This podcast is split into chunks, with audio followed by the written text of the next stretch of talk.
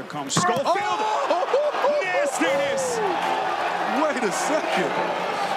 Driving left, dunking right over Love. All right. Well, I, I do like lanes. That's what she said. He's got everything going early on. Schofield the theft.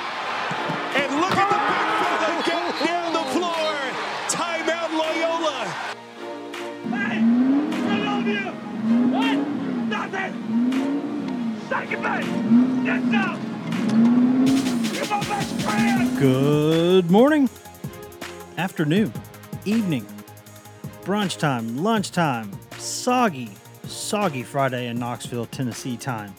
Hope everyone had a Merry Christmas time. Hope everyone has a safe and happy New Year time. No change in the Associated Press basketball time. Associated Press poll, not a bowl, because Tennessee's not playing in a bowl time. Whatever time of day it is, it's the right time for the Go Vols 24 7 podcast. Wes Rucker, Grant Ramey coming to you from Fort Rucker Studio here on a late Friday morning, early Friday afternoon. Normally the podcast has been out by a few hours by now, but hey, it's the holidays for us too. We got holiday schedules, we got things to do. We're important people. Very important. Very important. Just ask us. We will tell you VIP. how important we are. VIPs. Coming to you from a new look Fort Rucker studio, sort of in the process of changing things over. Got a new desk in here. Nice tri monitor situation working on. Mega Desk. It is it's the it's the office mega desk. It's my fault. I got hooked on Mega Desk.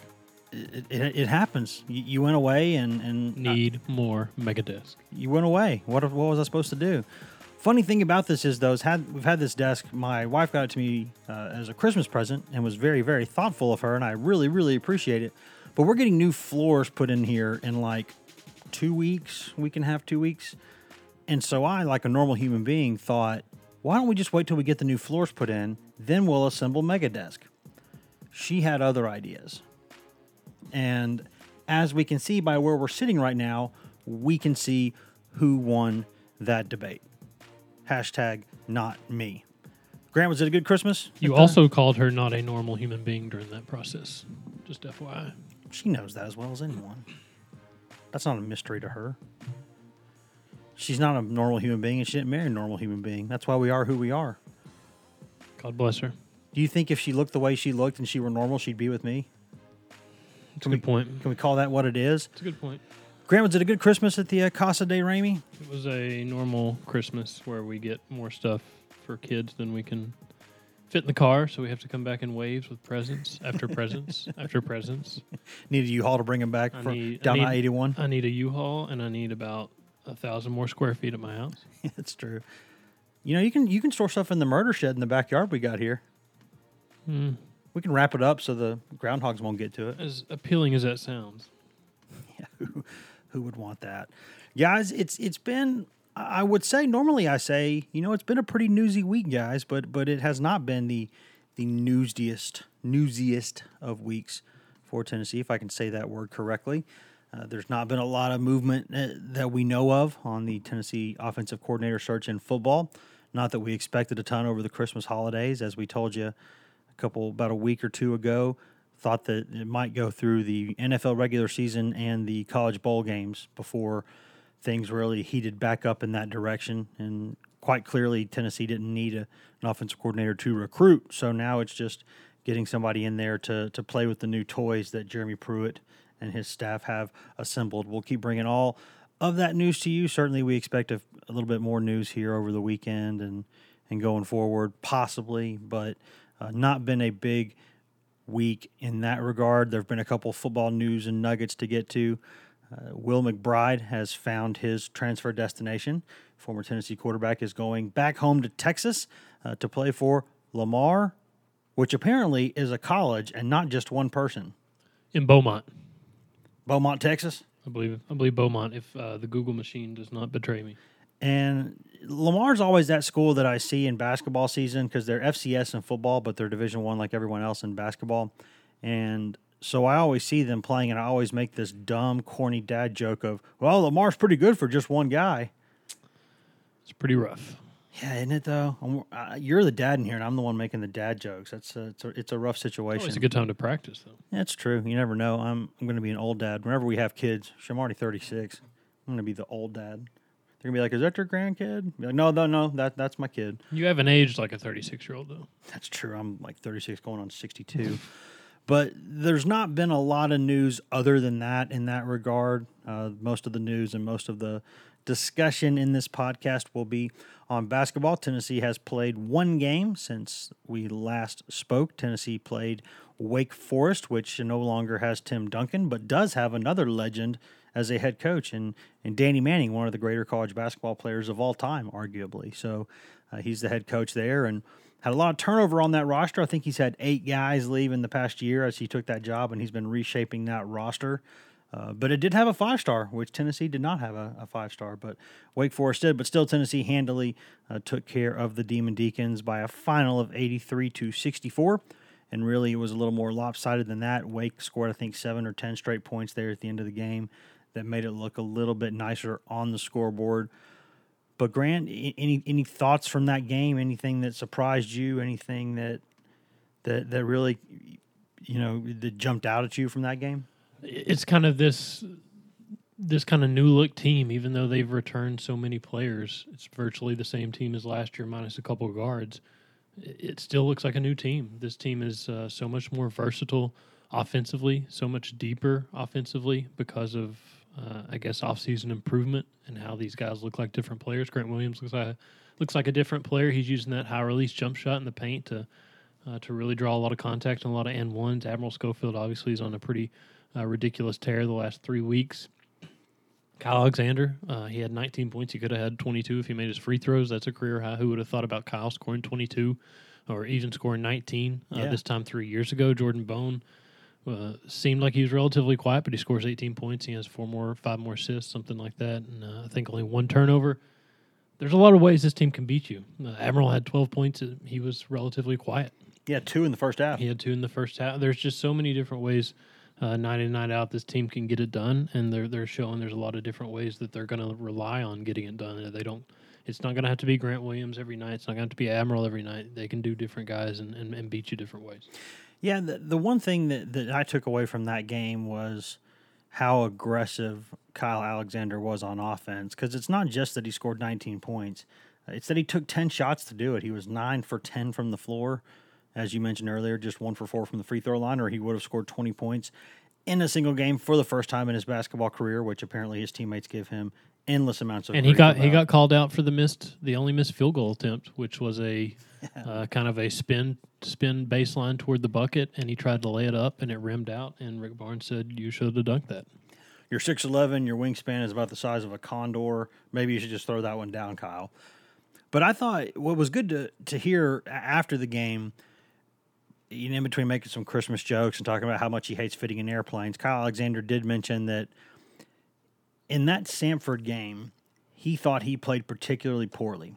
And the numbers weren't terrible. I mean, you know, as far as Kyle goes, he was relatively productive, but he just thought, and the coaching staff thought that Kyle Alexander played pretty poorly in that game. And he mentioned a topic that was a story I wrote on the website this morning, or I should say Friday morning, regarding Tennessee and the fact that just because it, it has these blowout wins doesn't mean that Tennessee's played as well as it could play, which is something that I think is really important to note because when you're judging yourself on a curve, sometimes that goes the other way too. And this team can beat you by 20 or 30 points and still not play well enough to say, hey, we played a good game. So I think that's something that's really important to note because for this team to get where it wants to go, it can't sit there and say, oh, well, a 20 point win is good because a 20 point win doesn't mean you played as well as you could play when you're the number three ranked team in the country. And th- I think that trickles down from the way Rick Barnes coaches this basketball team. Uh, he kind of he almost showed a little bit of emotion. It seemed like in the locker room, based on the videos after they beat Gonzaga, and that seems like that's a rarity for him. Yeah, I was mean, weird. he he was really uh, obviously you're going to be pleased when you beat the number one team in the country, but he seemed very pleased uh, with the way that game played out and, and what they did down the stretch to win that game. Uh, but outside of that, he's a guy that's never going to be satisfied. I mean, even when you beat the number one team, he's going to give you 24 hours, whatever. Yeah, the film the film after that probably still was not right, kind. right. Take some time to enjoy it, but they're they're. I think they very much take after the way Rick Barnes coaches this basketball team in terms of not being content, uh, knowing they can always be better, even if it's a ten and one start and you're averaging double digit uh, wins over, you know, the, the the lesser teams on your schedule, and, and you're beating good basketball teams when you face them. Uh, I think they're never going to be satisfied. I think they're going to always kind of nitpick uh, their own games. I think they're going to nitpick their teammates' games because I think they hold each other accountable. They're not afraid to talk and, and say that stuff. And I think it trickles down from Rick Barnes. And, and that's obviously uh, something you want. That's the kind of culture you want is, is kind of always looking forward and, and striving towards what's next. Yeah, and, when they watch film, you know, it, it can be particularly brutal and it can get kind of personal because he's going to point out if you make a mistake, your entire team is going to know it and your entire team is going to watch it on on repeat several times in a row. He knows that sort of whatever it is, 10 second rewind button or whatever it is, and he'll hit that over and over and over and over again. He'll show you this is what you did. This is what you did. This is what you did. Hey, look, this is still what you did. He's going to get on you for that. And I think that's so important because if you aren't the kind of player that can handle that, you're not going to last very long in this program because there are days where you're going to think, hey, I played pretty well. And he's going to give you about 10 reasons why you didn't play as well as you think you did. Even in practice on Friday, you know, he was just going on and on to Grant Williams about something that he thought Grant Williams was smarting off or, or he said something he shouldn't have said or or he thought he knew something when he didn't. And, you know, you heard Rick Barnes going after him about the ego again. And you have to be a certain kind of player and and Grant Williams, in fairness, just sat there and took it. And when he went after Kyle Alexander, going over and over again about how you know you don't do enough moves, you don't do this, you don't do that, and Kyle sat there and took it. And they're not smarting off back to him. They're not. They're just sitting there going, "Yes, sir. Yes, sir." And that is the sort of mentality they have. And there are times early in his tenure when I thought he's going to break the the will these guys have to play the game. He's he's sucking the joy out of this but you have to be a certain kind of player if you are wired the proper way or the way he identifies you on the recruiting trail as being this kind of a guy then you're going to keep improving because you're going to want to consistently prove him wrong and you're going to show him I can do this. You say I can't do this, I know I can do this. And they have that kind of a mentality throughout that team and that's how I think you've gotten from a, a team with zero top 100 prospects to the number three ranked team in the country, uh, which is which is where they are right now. And, and that's a pretty good segue to talking about why they are still number three uh, in the country. There were a lot of people who thought that Tennessee could go to number two in the AP poll uh, this week following Kansas's loss last week. I certainly thought the Vols would be number two when the poll came out. And there was an outside chance they could have been maybe number one when the poll came out because some people thought, hey, they've got the best resume. Gary Parrish, our, our colleague at CBS Sports, mm-hmm. he and a lot of other guys think Tennessee's got the best resume right now out there of anybody. But when ten, it came out, Tennessee was still third, not because Kansas stayed there, but because Michigan jumped up. And, and I think when you look at this, you know, it's easy to look at things in a vacuum. We talk all the time about don't look at things in a vacuum.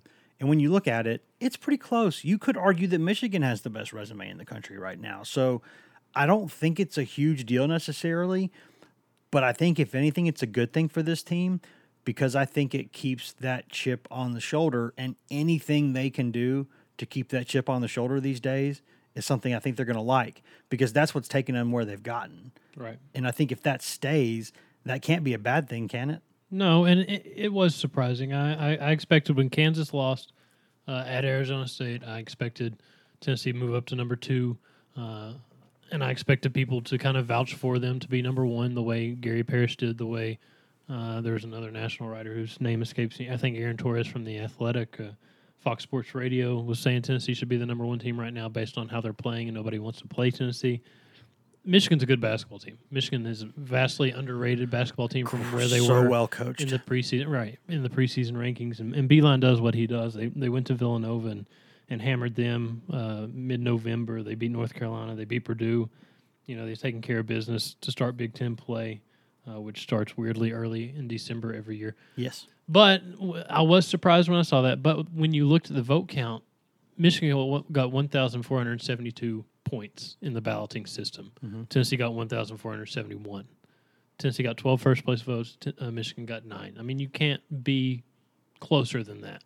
Two teams. I mean, it feels like a virtual tie, uh, even though there's you know there's the, the one point separating them. I mean, you can't be closer. So when I saw that, that makes a lot more sense. If if one person had voted Tennessee two spots higher in his ballot, they'd be the number two team right now.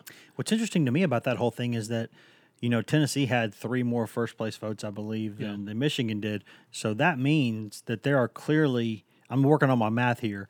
That means that there are pretty clearly several people, or at least a few people in the poll, that have Tennessee pretty low, like five, six, somewhere along those lines. Because if not, there's no reason why that that you know, there's no reason why it just, it just works out because Right. Duke's going to be number one in most polls right now, or, or a majority of them anyway. So that to me was interesting. Of course, what does it mean? Nothing. Does the NCAA selection committee, when it's looking at seeds, does it care what the AP poll is? No, it doesn't. Uh, that that's not at all what it goes off of. What it is, it's about pride. It's about prestige. Uh, it's about maybe getting a 15 second longer clip on Sports Center sometimes. You know, those are the kinds of things that that, that it matters about. And I, I like the way this team goes about the mindset of saying, hey, it's cool to be ranked there. It's fun, but it doesn't matter. And if anything, it means that you have to be at your best every night because anytime you're a ranked team, people are going to be excited to play you. Right. Anytime you're a top 10 team, people are going to be even more excited to play you. Anytime you're a top five team, pretty darn excited. Anytime you're a top three team, whoa, that's huge. Right. Like that's you guarantee yourself a block on Sports Center if you do that, if you beat that team. And you maybe make the tournament based off of that one game. So it's a huge deal. But what I've said for years is that's what makes programs like Carolina, Duke, and Kentucky so good every year. It's not, I mean, do they have talent? Of course, and the talent matters. But at the end of the day, they are everyone's big, big deal every time they go on the road. They get the opponent's best shot, they get the fans' best shot. They get it's a hornet's nest everywhere they go, and it's attention and it's focus. You're everyone's Super Bowl. So when it comes time to one and done at the end of the year, those teams have been pushed. Those teams have been pulled and prodded and poked and exposed, gone after with junk defenses, and you know teams have gone after them physically, emotionally. So they're ready to go. And I think that that's something that only benefits this team in the long run is having that sort of a target because Rick can say what he wants about, you know, last year highest ranked team in the SEC from January on or December on or whatever it was. Okay, maybe I, I get that, but it, it's not. It's not something I think that it really got to people until for some reason this season it seemed like mm-hmm. then they became the big deal to play. It's like it's they proved that it's not just a one year thing now. They're a big deal now. Yeah, and, and last year it was it was a big deal just for them to get back in the poll last year. Uh, when they entered the poll in early December, it was the first time they had done so in seven years, I believe, since uh, December 2010, uh, if I'm not mistaken. Yep. But you're right. When you're where they were last year, they they were ranked from early December and they stayed in the poll all the way through the end of the season. You're you're a different stratosphere when you're floating between 17 and 22 or 17 and 24 whatever it was Yeah. uh, just kind of you're, you're more of a footnote in the poll uh, at that point you are a ranked team and you, you want to beat ranked teams uh, you want to add that to your resume but uh, yeah it, it's just a different it's a totally different world when you're a top 10 team totally different world when you're a top 5 team totally different when you're a top 3 team uh, because you are the the guys that are circled on Georgia's. I mean, Georgia's coming here to open SEC play. They're going to have that. That's a huge, huge game for them. That's a huge opportunity for Tom Crean, uh, trying to start, you know, building something in Athens. That's that's a huge starting place right yeah, there. his first SEC game is there, and if he wins that Right, game, right. then all of a sudden, bam, they can recruit Right. better. Things look different. I mean, and, and Alabama, and and you go on and on, and, and Florida and Kentucky. Obviously, they're they're probably not going to circle anybody on their calendar because, you know, they they they do what they do year in and year out. But uh, it's it's it's a different world, and, and and they've handled the expectations well so far. They've played well. They've uh, uh, beating number one Gonzaga and doing what they did out in Phoenix. That was a big step forward. Now it's a matter of consistently can they handle. Uh, kind of somebody trying to you know punch off the ropes against a, a top three team. Speaking of SEC SEC play starting soon, I should say that Tennessee has. It, it looks like uh, the CBS Sports, uh, since they're our colleagues, we should mention this that they did a prediction going into conference play uh, recently of how every conference, major conference in Division One would go. There was a uh, it was a five man team, and four of the five picked Tennessee to win the SEC. A fifth picked Auburn, and that's interesting because you know Auburn, like a lot of Bruce Pearl teams, is just kind of floating around there. They're kind of floating around there. Tennessee's getting all the attention. Obviously, Kentucky gets a lot of attention. Florida gets attention. Mississippi State got some attention early in the season. But then you look up and, and Auburn's just kind of there. And I know Auburn lost the other day to, at NC State, uh, played Duke in a pretty decent game earlier this season. But that team's just kind of floating around there. And there are people who believe in that team. And and I gotta tell you, that team's got a really dangerous backcourt. That's a that's a good looking basketball team. So conference play to me should be interesting because you've got four or five teams there who maybe could win the thing, which I think is pretty interesting. At, least three teams that maybe could win the thing, and, and you could argue up to five.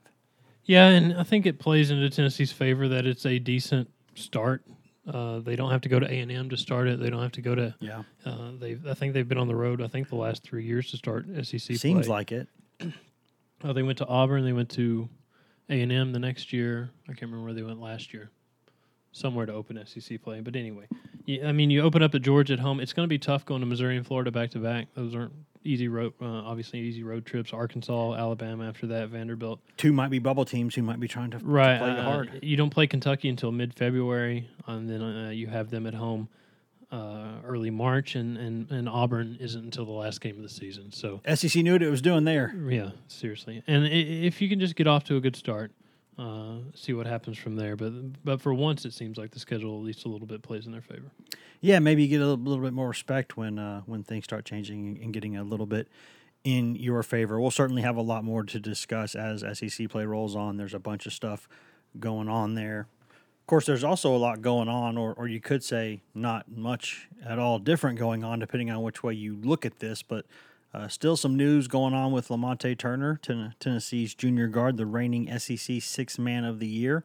Still not ready to go. He will not be ready for Saturday's game against Tennessee Tech. That's according to Rick Barnes, who said that, uh, told us that on Friday morning.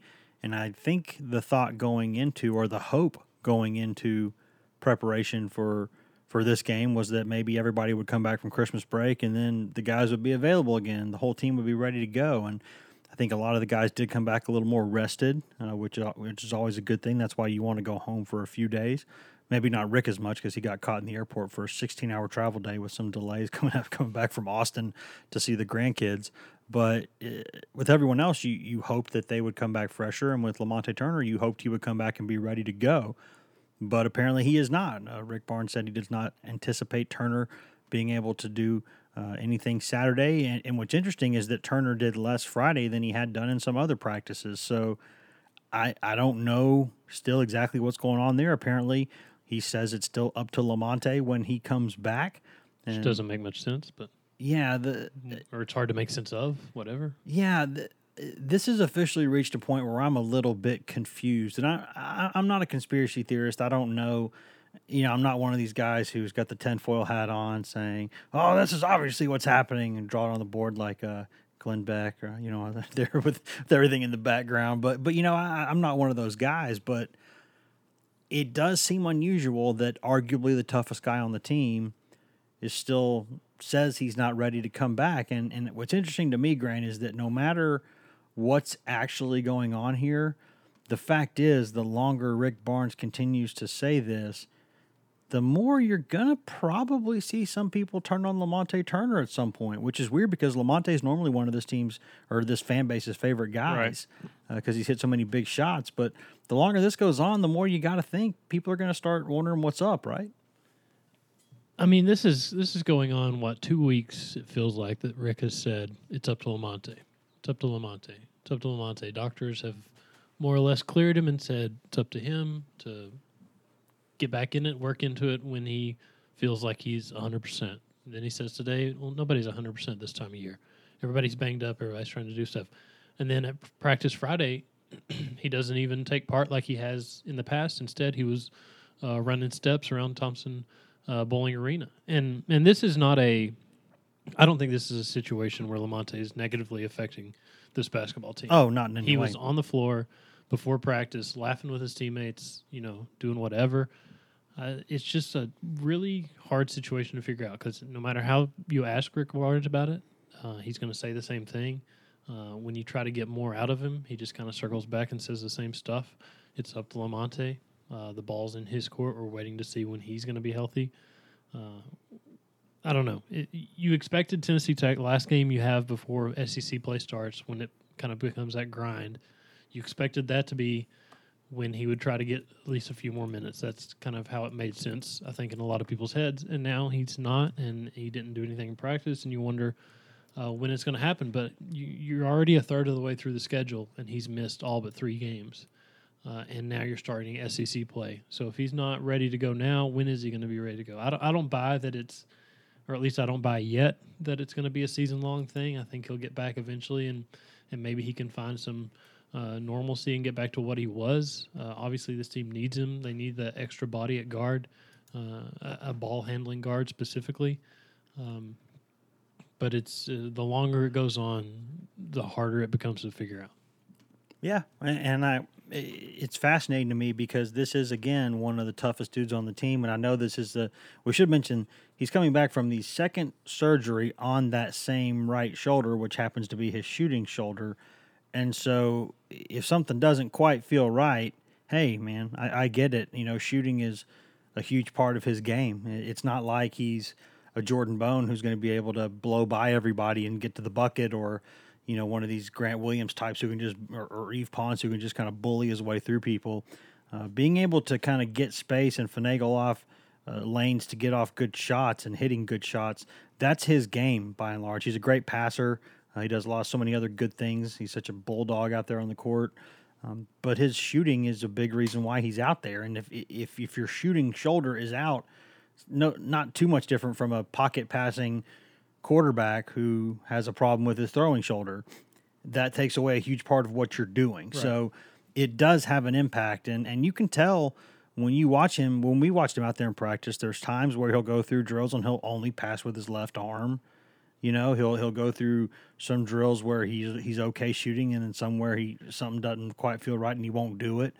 I, I, from everything we've seen, this is either exactly what they're saying it is, or one of the most elaborate hoaxes of all time. So I'm pretty sure that it's something having to do with his shoulder, um, because that's what we're paid to do is to look closely at things like that and figure out what's going on. And from everything I can see out there, it still looks like it, it's that shoulder that's bothering him. So I don't know when he'll come back. I do know that this team needs him to come back because, and this is no uh, offense intended to to Lucas Campbell, who is a really good athlete, kind of a sneaky good athlete, a guy who can you know hit some shots here and there, a guy who can play some defense. He's a, he's a good athlete. He's a guy who who can help some teams, um, but he normally would not be a guy getting a couple getting a couple minutes per game. And right now, it looks like that's what they're going to do uh, is put him off the bench occasionally. And the reason they do that is pretty simple. Tennessee to play defense the way Tennessee wants to play defense, that means ball pressure on the point guard for 40 minutes. Everywhere the point guard goes for 40 minutes, he's the head of the snake, and that snake is going to be suffocated. That's what Tennessee does. And if you want Jordan Bone to play 34 minutes or 35 minutes a game, he can't do that the entire time. So you have to have Yves Pons go out there. You have to have those rotations that Tennessee does a couple times a half where Yves Pons guards the point guard, Jordan Bowden plays point guard on offense, and they flip on on the other side of the court. So they can get by doing that for now, and, and if they have to do that indefinitely, that's what they have to do. But at some point, uh, you had to put somebody else out there or change your defense. And I think what he's doing is he's trying to sneak in a couple defensive possessions per half uh, to have Lucas Campbell go after there and get after the point guard. And and that's why he's mentioned uh, James Daniel and Chris Darrington the last couple weeks, talking about how their absences. Uh, those are the two guys, obviously, that didn't return on this basketball team. That's how that's affected uh, what they do uh, at guard defensively, and how Maybe should have tried harder to get Darrington to stay then. right how they don't have the bodies uh, and and what what helps mask this is how out of his mind Jordan Bone's been playing lately. Yes. Uh, last two games he's had 42 and 16, and he's only had one, two turnovers, and he's played 71 minutes. Uh, so he's only been on the bench for nine minutes. Uh, all you need to know about Lucas Campbell is he played multiple, he checked in and out multiple times, and he still only played a minute against Wake Forest. One minute, singular. I mean that. That's where they are right now. It's crazy to think that, but that's where they are, and they need Lamonte back. And and maybe you're right. Maybe this is not anything past what they're saying on the surface that his shoulder is not. He doesn't feel like he can be himself, and they don't want him until he can be himself.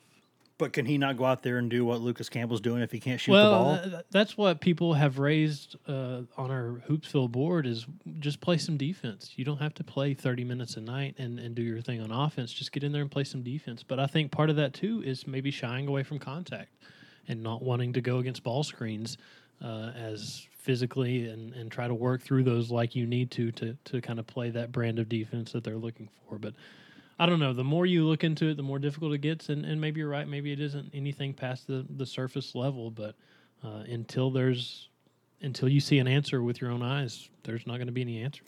Well, because I tell you, you can tell right now that teams are attacking, you know, Williams and Schofield both as soon as the ball is tipped, and they're trying to get one or both of them in foul trouble to get them on the bench, and that's naturally what anybody would try to do against this team.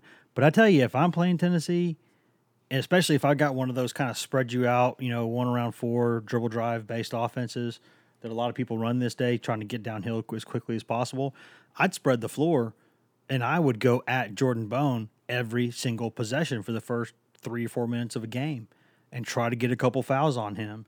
And, you know, if he has to be careful not to foul you, then he's going to give you two points because you're going to drive right by him. Then you, you either you're going to score or someone's going to help. And when someone helps, you kick out to the shooter or you dump down backside for the for the dunk. And you can do that. Or he tries to go after you. The ref is trying to do what they do a lot of times, which is control things early in the game. So they're going to call hand checks here and there. So you can get a foul or two on him really early.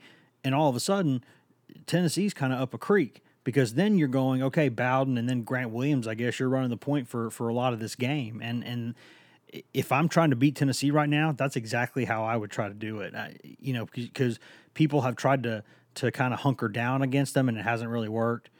Uh, you know, people have tried to kind of zone them a little bit, and that hasn't worked. Uh, now they're trying to actually speed them up, which is counterintuitive, and I don't think will work. You know, if you want this, this team to run up and down the court on you, they'll do that, and they'll hurt you because you've now got rim runners like Kyle Alexander who will go down there and get those buckets.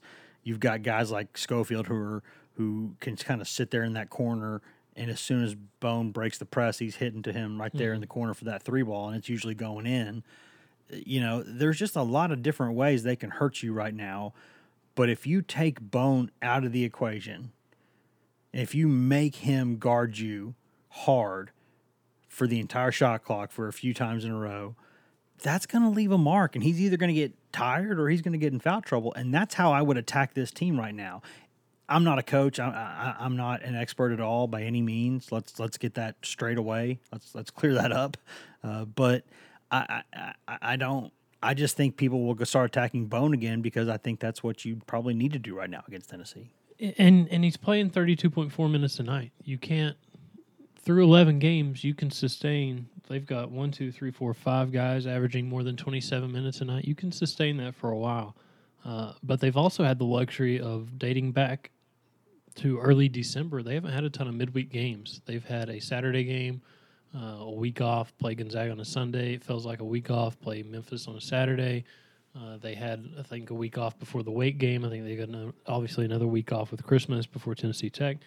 That helps, and that helps sustain you and, and maybe keeps you fresher and, and keeps your legs there. But I mean, you can't basically go with a five, six man rotation, 31 games, and expect to be in a good place uh, when the postseason gets here. And, and and Yves Pons is giving them good minutes, but it's only 18 tonight. Fulkerson's playing 13 a night. Jalen Johnson seven. Derrick Walker six. And they had a couple games there where Fulkerson clearly was not 100%. Right, so they so they needed to manage his minutes and I, I get that, but But if you get if if if Lamonte is playing and he's playing 20 23 minutes a night like he did last year, I think he maybe averaged 25 minutes a game last year. That's a huge difference in your rotation and Yeah. that makes a huge difference over a period of time like the conference schedule uh, and and makes you a different looking basketball team. uh, in March. So I, I think you can leave it up to him when he returns. Uh, but while you're talking about the way teams can attack Tennessee's guard situation right now, as it is, you, you need an answer sooner than later. Yeah, and, and here's one of the rare times where I'm, I'm going to say I don't understand what Barnes is doing because normally I either completely understand or mostly understand why Rick Barnes and his staff make the decisions they make. Normally they make sense either then or in hindsight, and you see what they're doing. What I don't understand, however, is right now you've got a situation where you're winning most of these games comfortably right now. Mm-hmm. You absolutely, in my opinion, could play Derrick Walker more minutes. You could absolutely play Jalen Johnson more minutes because Rick keeps saying that the the the, the game flow kind of dictates who goes in and out. Well, I think he's going to have to get over this whole putting some guys out there, and the first time they make a mistake, they're going back to the bench. Because if you want to, because this is a guy who has seen the big picture since he's been in Tennessee. You know, he benched Robert Hubbs for an entire half, basically just to prove a point to him that I'll play Brad Woodson over you. Coach's decision Yeah. did not play. Did not play, coach's decision. But if he will, if he normally sees this big picture, and that's why I'm wondering, he has to know in the back of his mind that this is not sustainable. Now, maybe that in his mind means that Lamonte Turner will be back sooner rather than later, and, and he knows he can get by with this for now. But for the life of me, I can't understand why you're not seeing more minutes from Jalen Johnson and Derrick Walker right now, because those are guys that I think there is some upside there, especially with Johnson offensively.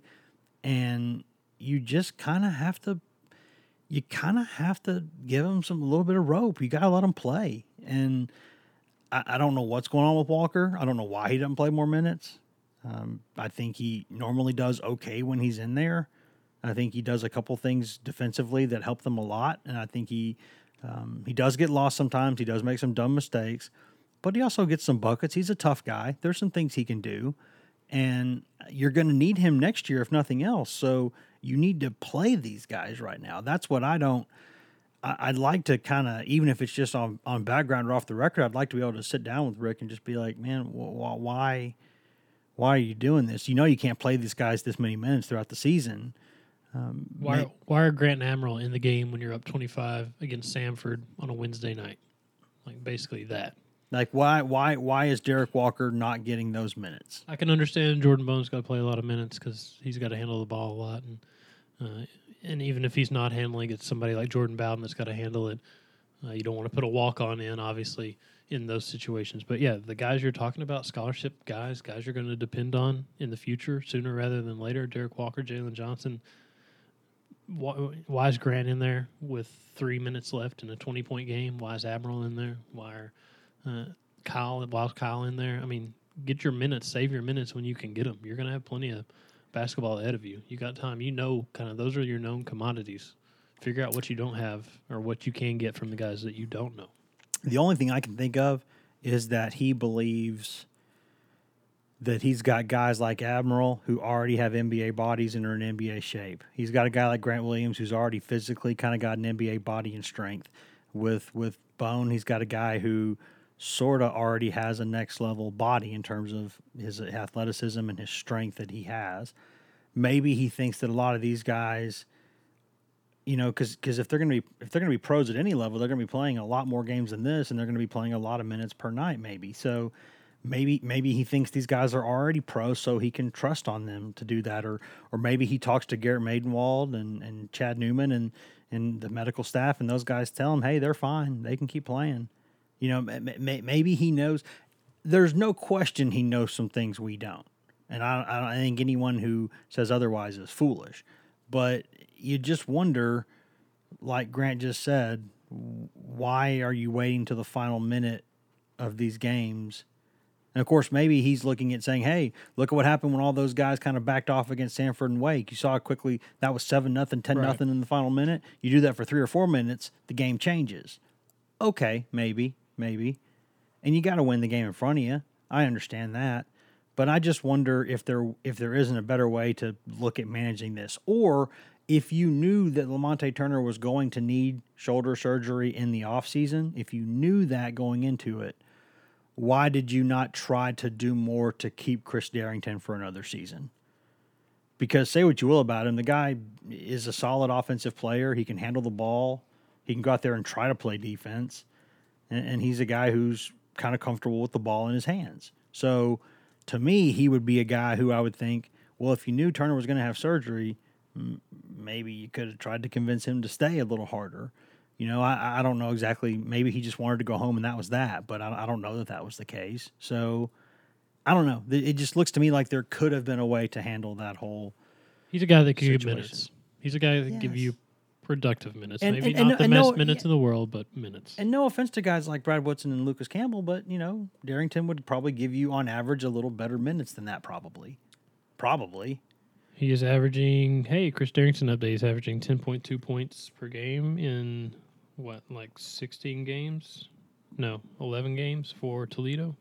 He gets to go back home. It's a good story, but Season high twenty minutes. He looks like he's averaging sixteen point three a night in twelve games. and scoring ten points. Scoring ten points. He's very busy. What about his assist numbers? His assist numbers are uh, not great, Bob. Ten. Yeah, 10. 10 total. 10, that's pretty good. No, no, no, 10 total. Uh, and speaking of statistics, before we get out of here, I, I, I will mention that uh, Rick Barnes was asked if he was happy with the way Grant Williams is rebounding because Grant Williams has had a couple double double games. He's averaging 8.5 per game. And, you know, is that more what you want? Is that what you're looking for? And Rick, you can pretty much set your watch by it. Went, no, No. he should be averaging 10. Right now, he's, the way I look at it, he's 1.5 short per game he is going to be on Grant Williams until that average gets to 10, and that's just how it's going to be. And Grant's averaging like 19 and a half points a game, eight and a half rebounds a game, 4.5 assists per game. He's putting up like all American He, numbers. he's a Naismith candidate if the season ends today.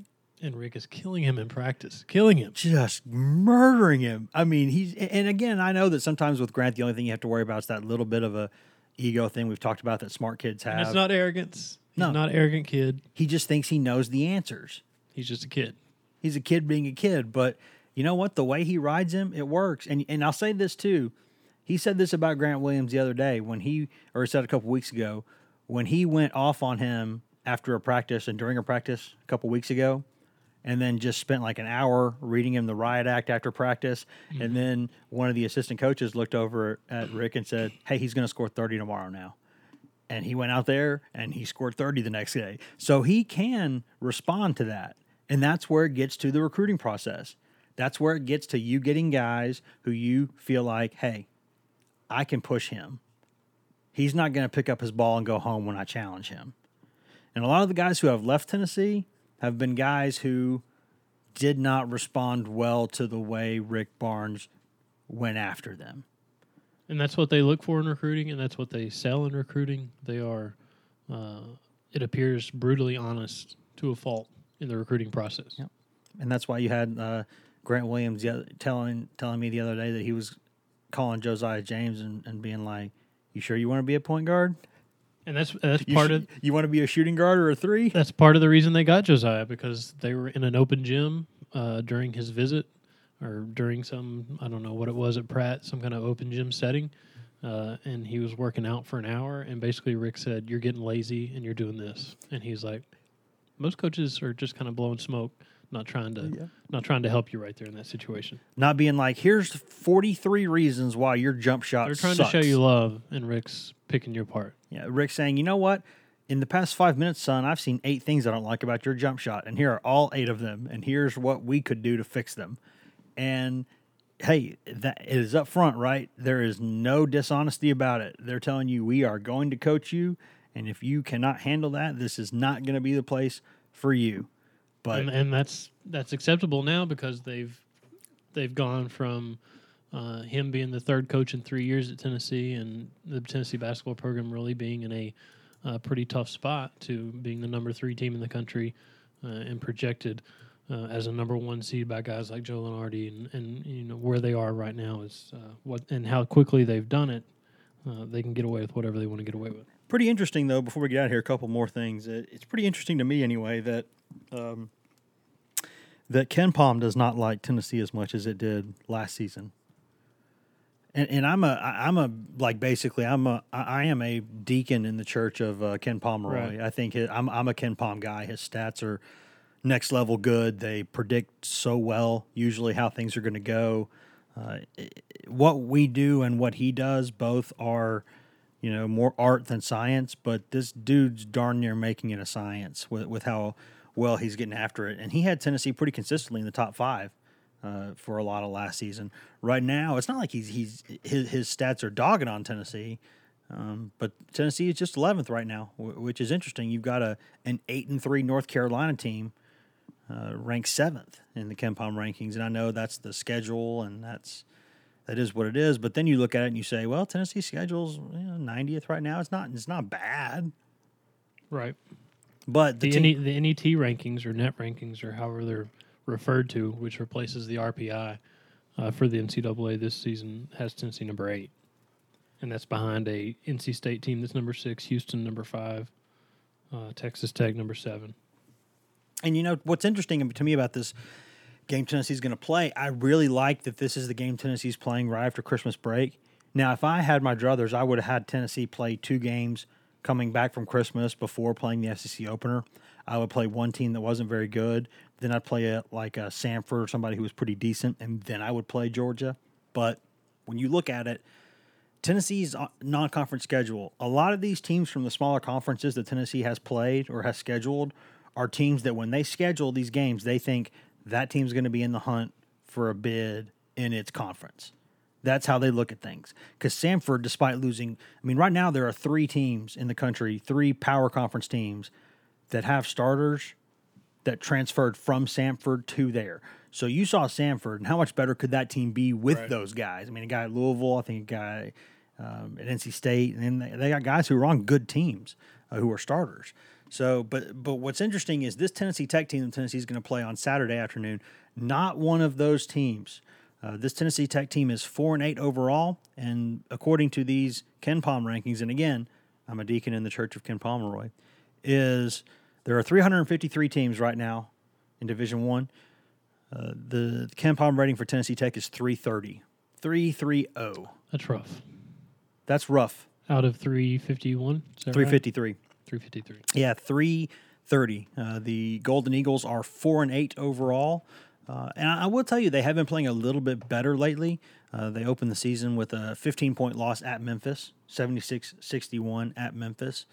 Um, and then lost to Presbyterian at home, 80 to 65. Lost at Savannah State by 16. Not a great night there. Uh, then played North Carolina. UNC beat this team uh, 108 to 58. Not good. And then two days later, in that same tournament, the Continental Tire Las Vegas Invitational, uh, this one's going to look rough, guys. It was uh, Michigan State 101, Tennessee Tech 33. Not ideal. They beat up on uh, Warren Wilson College, though, Yeah, if they I'm not mistaken. I will give them credit for this. They bounced back and they did beat you, uh, you, UL Monroe, UL Monroe, 79-73 just a couple days later.